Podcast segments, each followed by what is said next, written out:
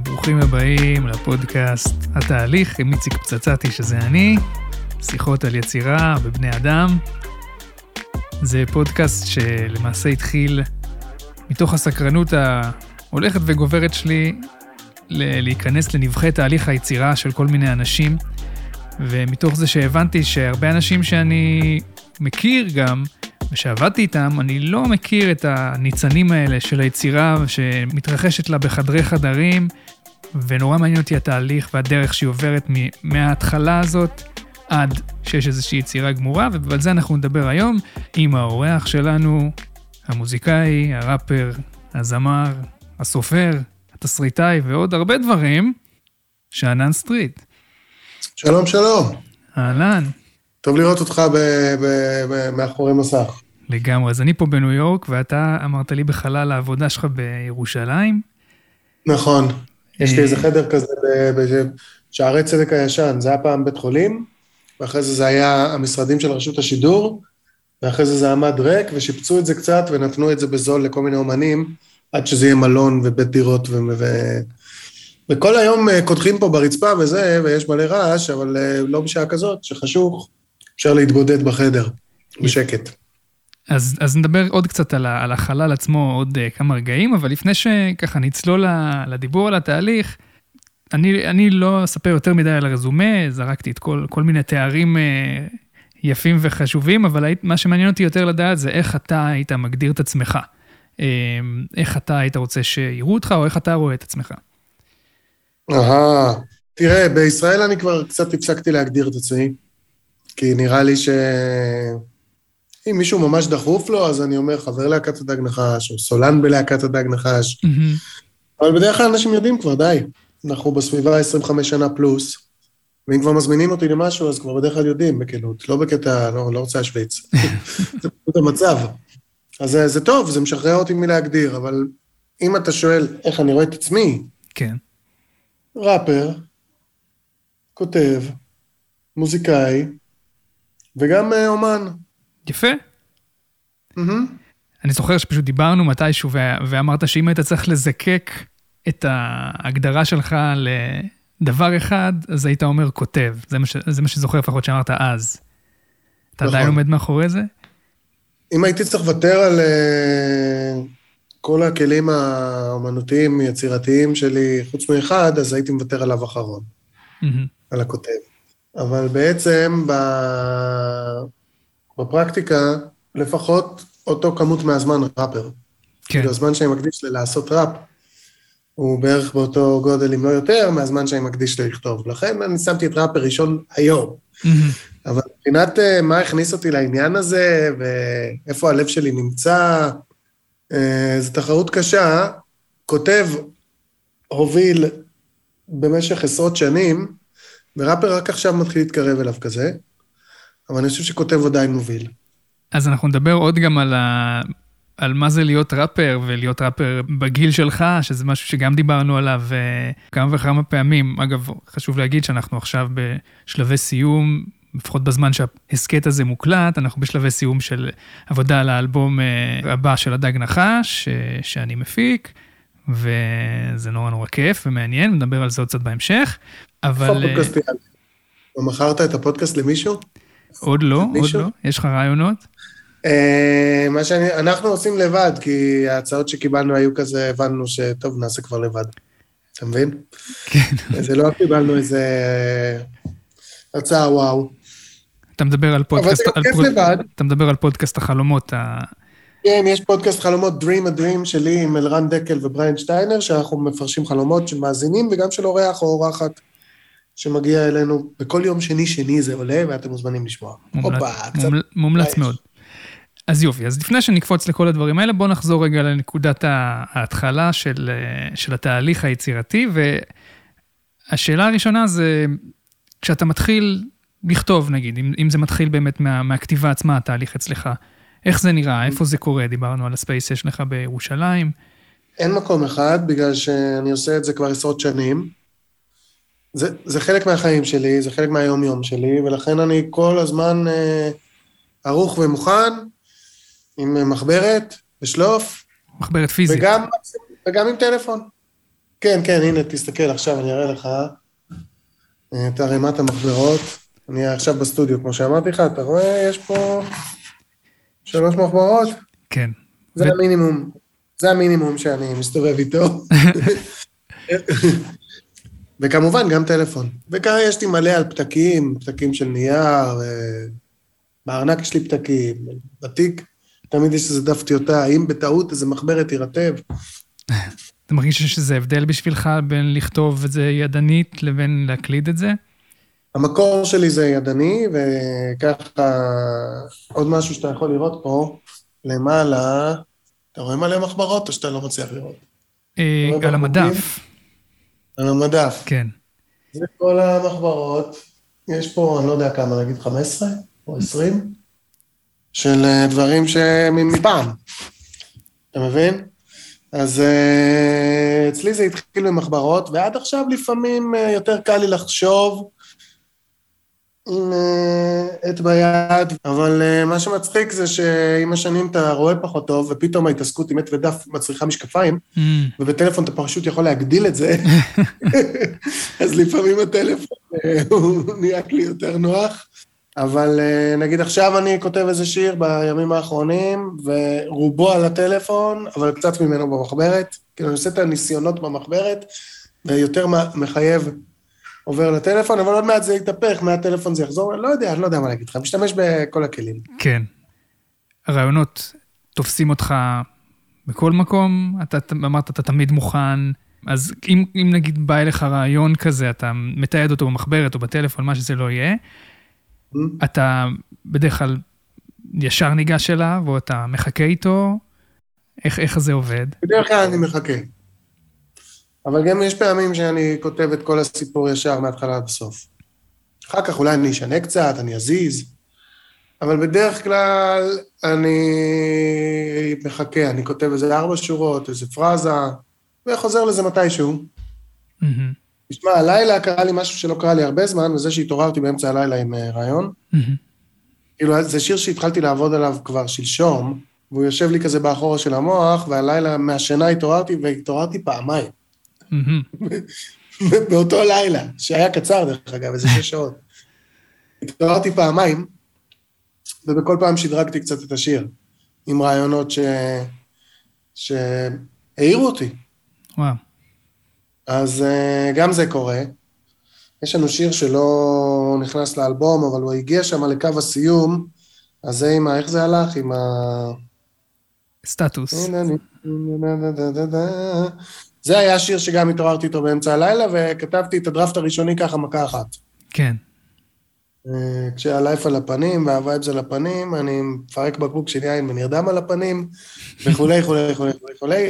היה כזה בית פזמון, בית פזמון, ואולי גם עוד איזה בית, מלילה אחד שלפני הלילה הזה לא היה כלום, ובסוף הלילה הזה זה היה. כמה זה יוצא שיוצא לך רעיון שלם בפעם הראשונה הזאת, וכמה בדרך כלל זה עובר שכתובים ושינויים? שני הדברים נכונים, הרעיון יוצא שלם. מספיק בשביל שהוא יהיה ברור, וסתם, לצורך ההסבר, יש לו התחלה, אמצע וסוף, יש לו איזה כיוון, זה קורה הרבה שהוא, שהוא יוצא שלם. מצד שני, כמעט תמיד אה, יש איזו מילה שהיא סתם תוקעת, אצלי הרבה פעמים יש יותר מדי מילים, אבל גם יכול להיות שאפשר להביא חרוז יותר פרש. אה, לא צריך אה, להתייחס לזה כמו אל כזה ראה וקדש. כן. הצעד הראשון בדרך אל השיר הגמור, ולפעמים הוא באמת צעד די גדול, אבל עדיין זה כל מה שזה. משהו ששמתי לב בעבודה שלנו ביחד, זה שבאמת, כמו שאתה אומר, אין כמעט חרדת קודש אצלך למה שכתבת. זה משהו שתמיד היה ככה, או שזה משהו שנבנה עם השנים? זה בטוח נבנה עם השנים. קופץ לי לראש הפרצוף של יוסי פיין, mm-hmm. שפשוט זה הבן אדם שהעיף לי לפח הזבל הכי הרבה ורסים בחיים, כי, כי לא היה צריך אותם. כאילו, הוא אומר לי, אבל כבר אמרת את זה פה, ופה זה יותר מצחיק.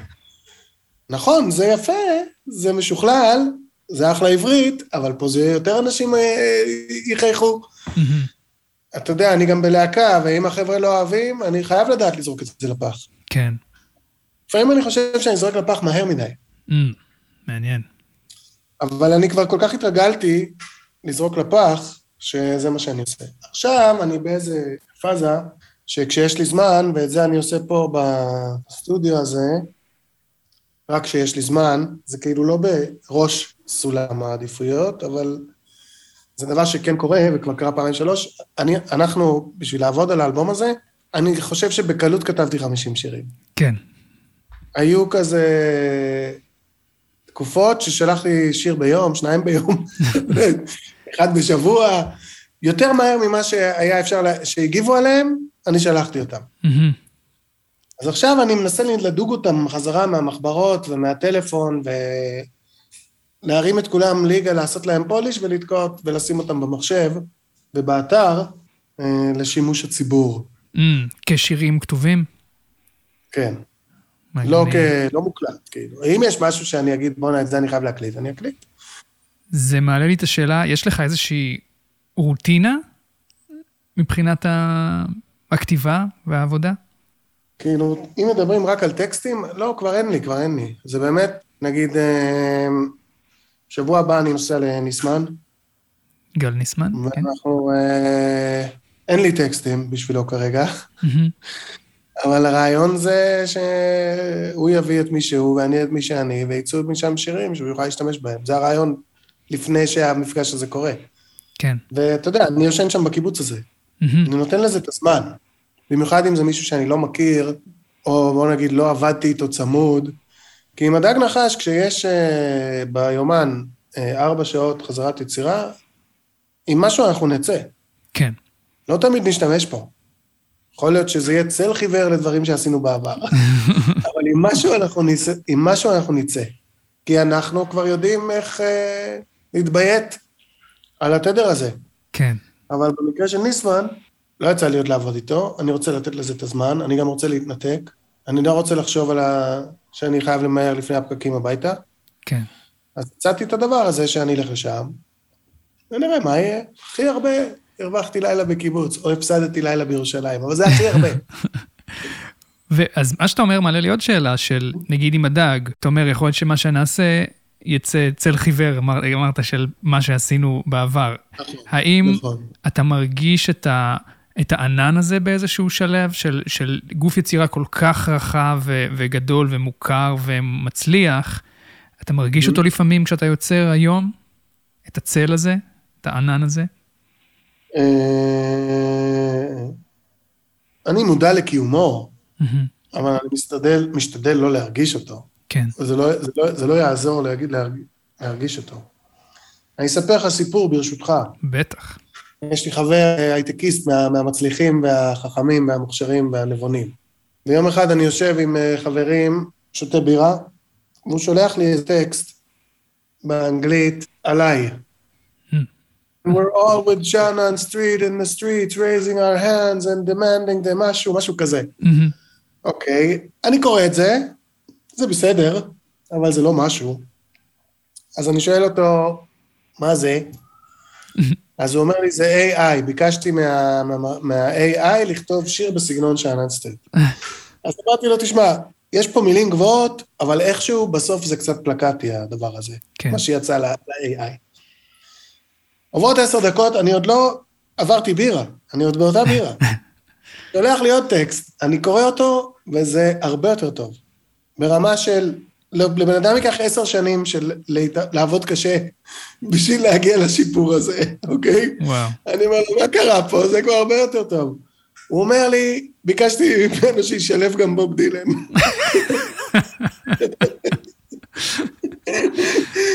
אז, ואז מה שזה גרם לי לעשות, וכאן אני מגיע לשאלה שלך, זה לרצות לשבור את המבנה של השירים שאני כותב, לכסח אותם. אני לא יודע אם אני אצליח, אבל כן, יש את מה שהעולם יכול, ויש את מה שעשית, ויש את ה-AI, ויש את כל, כל מיני דברים עומדים נגדך, בתור כותב שירים. פעם זה החוסר ניסיון שלך, ופעם זה האובר ניסיון שלך, הכל נכון, אבל אתה שמה, עם הדף והעט, וכוסים אימא של כולם, וזה הכל, ככה זה, זה המטריה שלך בגשם, זה, זה מה שיש לך. כן. ואחרי זה, וזה כבר הערת אגב, הלכתי וקראתי אה, ספר שירים של אה, אבן עזרא, שכאילו החריזה שלו זה כזה פעם, וסופר מושפע מערבית, וכל מיני, יענו, זאת אומרת, את הפתרונות אפשר לחפש לא רק קדימה, אלא גם מאוד מאוד מאוד אחורה, כן. תיאורטית.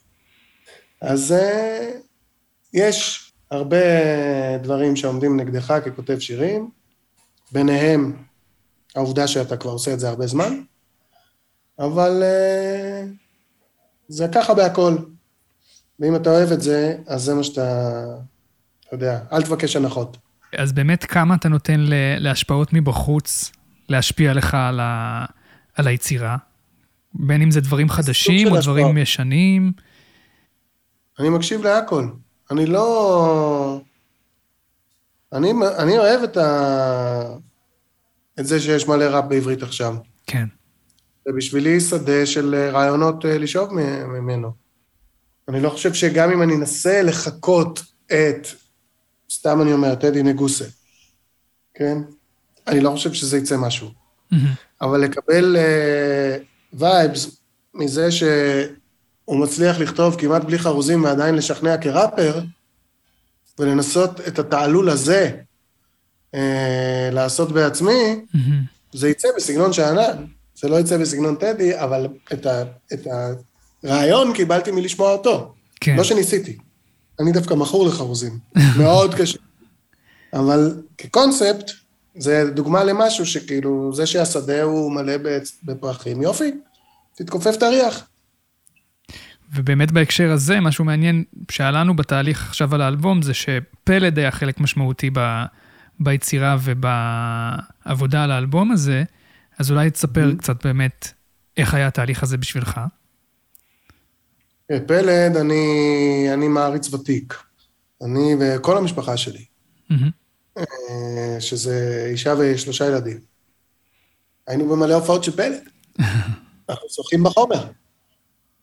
וחוץ מזה, הוא גם, אה, אנחנו מכירים אותו מהדג, בגלל שהוא התארח עוד לפני האלבום הזה, לדעתי, שלושה אלבומים? כן, שלושה אלבומים mm-hmm. של הדג. כן. הופיע איתנו עשרות פעמים. ואני מת עליו, זאת אומרת, כראפר. גם כבן אדם, אבל בעיקר, לא בעיקר, אלא ב... זה יותר קשור כרגע, שאני מת עליו כראפר. ובשבילי, כ... בוא נגיד, אה, בעל מקצוע, אומרים לי, בוא תעבוד עם בעל מקצוע שאתה מת עליו. אז uh, מדהים, מעולה. עוד דרך בשבילי לרענן את עצמי. לקבל משוב מבן אדם שאני מחזיק ממנו מאוד בדיוק בדבר הזה. אז uh, תענוג, זה מצוין. כן, סתם אני אתן uh, דוגמה. עבדנו על אחד השירים מהאלבום החדש, וזה היה כבר שלב מאוד מאוחר, ואני מהצד שלי כל הזמן ניסיתי לבדוק, להרגיש מהצד שלי כמה אתם uh, מוכנים ל... לשכתב שוב, אחרי שכבר שיר כבר הגיע לשיר שנקרא ישיבות, על זה אני אדבר. Mm-hmm. כמה, כמה יש עכשיו כוחות לשכתב משהו שכבר הרגיש גמור אה, ברגע מסוים בתהליך שלו, ואז mm-hmm. באמת ישבנו ב, באולפן אה, עם פלד, ו, ועשינו שכתוב, וזה היה אחד הסשנים הכי זורמים שהיו לי בחיים, בעיקר מבחינת כתיבה, הרבה פעמים סשנים של כתיבה הם, הם נורא מייאשים ומתסכלים, כי אתה נתקע כל הזמן בקיר. כן. אה, אז בניסיון, בתחושה שלי, הרבה מהסשנים של כתיבה, הם, בשבילי הם כאלה, הם קשים, הם כאילו מלחמה קצת. והסשן הזה פשוט היה כזה, בדיוק כמו השיר, השיר מדבר על ישיבות עם החבר'ה וזה, ו, ומה שהיה את ה vibe הזה, וצחוקים, ואז שורה התחברה לשורה, ובאמת קרה שם משהו נורא נורא אה, כיפי. אני חושב שהוא עובר בשיר, אנחנו נגלה כשהוא יצא. כן, כן, זה כן, לא, זה שיר סופר כיפי, בטח. אז mm-hmm. כמה אתה קשה עם עצמך בתהליך? לא יודע לענות על זה. אם אני מוחק בלי בעיה, mm-hmm. זה אומר שאני קשה עם עצמי או שאני קל עם עצמי? שאלה טובה. זה מה שאני אומר. אז אני מתפקס על, ה... על המשימה. אני לא... אני, אני רוצה לעמוד במשימה. כן. לעמוד בה מול עצמי זה רק חלק מהתמונה בדרך כלל, כי בדרך כלל אני עובד עם הדג. כן. יודע. ברגע שעמדתי במשימה מול כולם, זה מספיק לי, ו... האם הייתי קשה עם עצמי או קל עם עצמי בדרך? נראה לי בטח לפעמים ככה ולפעמים ככה, אני לא יודע לענות על זה ככה. אז אני אנסח את זה, זווית אחרת של הדבר הזה, כמה אתה נהנה בתהליך, או סובל ממנו, כי אני יודע שהרבה פעמים יש כזה, אנשים נוטים לפה או לפה. אני נהנה יותר מהתהליך של הכתיבה. כן. מהתהליך של ההקלטה אני גם נהנה, אבל פחות. מהמם. למה? אני חושב שיש לי פחות ביטחון שם. מהמם. אז מצד אחד, אה, כשזה מצליח, אני מאוד מאוד נהנה, אבל אתה יודע, הדרך למצליח הזה היא יותר כואבת. כן. ומה שאני הכי שונא, זה את ה post production. איפה שאנחנו עכשיו. כן. זה אני הכי שונא. אני מצידי, אתה יודע. זה היה נשמע לי טוב כבר מזמן. למי שלא בקיא בתהליך אה, ההפקה של, של זה, נספר, נסביר שאחרי שכותבים שיר ועובדים עליו, מעבדים אותו, מקליטים אותו, עדיין יש שלב שלם שבו לוקחים, מחברים את הכל, אה, מעצבים לזה את הסאונד, עושים את המיקס, שזה באמת החיבור בין כל האלמנטים מבחינת הסאונד, מוסיפים אלמנטים, מורידים אלמנטים, מוצאים את הבלנס הנכון בין כל הדברים, וזה יכול להיות שלב שלוקח הרבה מאוד זמן, והתעסקות בפרטים מאוד מאוד קטנים. כן, שכל פעם שולחים את הטרק עוד פעם ועוד פעם, ולי זה נשמע די אותו דבר. כן, ואובייקטיבית הוא באמת נשמע די אותו דבר, אבל... ה- ה- אתה יודע, אבל יש אנשים שעכשיו אתה שואל על קל או קשה, יכול להיות שאני קל מדי עם עצמי בקטע הזה. מצד שני, באמת בהסתכלות שלי האמיתית, לחצת play, קיבלת את האנרגיה, הסיפור עבר, היה לך כיף, יצאת למסע, חזרת ממנו. אתה יודע, אני שמה. ככה אני שומע מוזיקה גם. יכול להיות שהזיעו על ה post production שנים, אבל אני גם ככה משתדל לשמוע את זה. גם אני, אתה יודע, אני אוהב לשמוע סקיצות של אנשים, אני לא מתרגש מאיזה מיקרופון שלא זה, אם זה סקיצה, אתה יודע, אנשים מזהירים אותך, וואי, זה סקיצה, זה סאונד כן. חרא, אכפת לי. אני אבין גם אם זה סאונד חרא. כן, זה משהו שאני אגב מאוד מאוד אה, אוהב כמפיק, שכשמישהו רוצה לעבוד איתי, הוא אומר לי, שלח לי סקיצות, ולפעמים אני אפילו מעדיף שזה יהיה סקיצות שהוקלטו בטלפון בצורה הכי פשוטה ומאפנה במרכאות, כי אז אני מקבל איזשהו אסנס שהדמיון שלי יכול להפליג איתו לכל מיני מקומות, כן. בלי שאיזשהו עיבוד או איזשהו, איזושהי הפקה ראשונית של סקיצה, גור... לוקחת אותי כבר למקום שלא בהכרח הייתי מדמיין אותו. ו... כן. ו... וזה נכון שהרבה פעמים, אני חושב שאיך שאתה מתאר שאתה מאזין למוזיקה, זה הדרך הכי טובה להקשיב למוזיקה בעיניי, בלי להסתכל על הפרטים, אלא להרגיש איזשהו מכלול, איזושהי חוויה. וכך רוב האנשים מאזינים למוזיקה, אני חושב, והרבה פעמים, בסופו של דבר, אני מוצא את עצמי כמפיק, מח...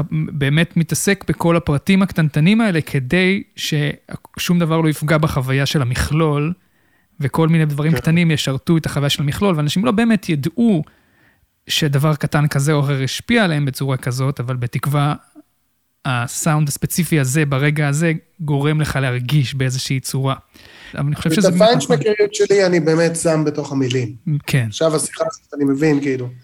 נגיד, אם, אם תיקח שיר כמו תן לי מנגינה, שיר של אה, הדג עם אברהם טל במקור, מהמם, כל פזמון שם עשיתי אחר, ולא רק בשיר הזה. מהמם. הפזמון, החלק שהקהל אמור לשיר, אני צריך לשנות אותם. אם אני מרגיש שצריך לשנות אותם, אני אשנה במילה, בזה, בזה. שאנחנו, לפעמים אנחנו לא זוכרים. מהמם. אז אני, את כל ה...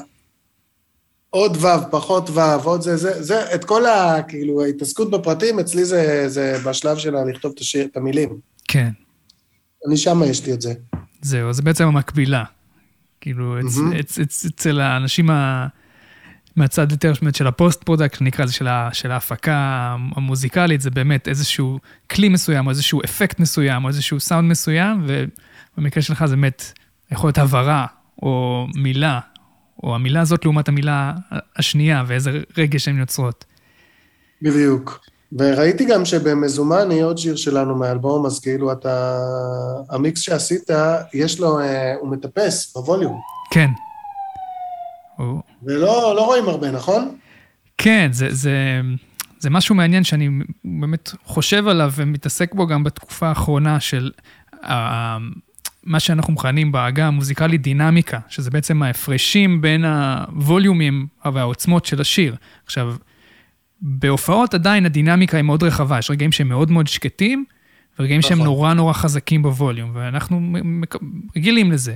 במוזיקה מוקלטת, מה שקרה בשנים, העשרות שנים האחרונות אפילו, ה-20-30 שנה האחרונות, אה, זה שהמוזיקה נהייתה פחות ופחות דינמית, ואם אתה מסתכל על, על, על ה, מה שנקרא waveform, על גל הקול של, ה, של, ה, של שירים, הם בדרך כלל נראים כמו גוש אחד אחיד, מההתחלה עד כן, הרבה הסוף.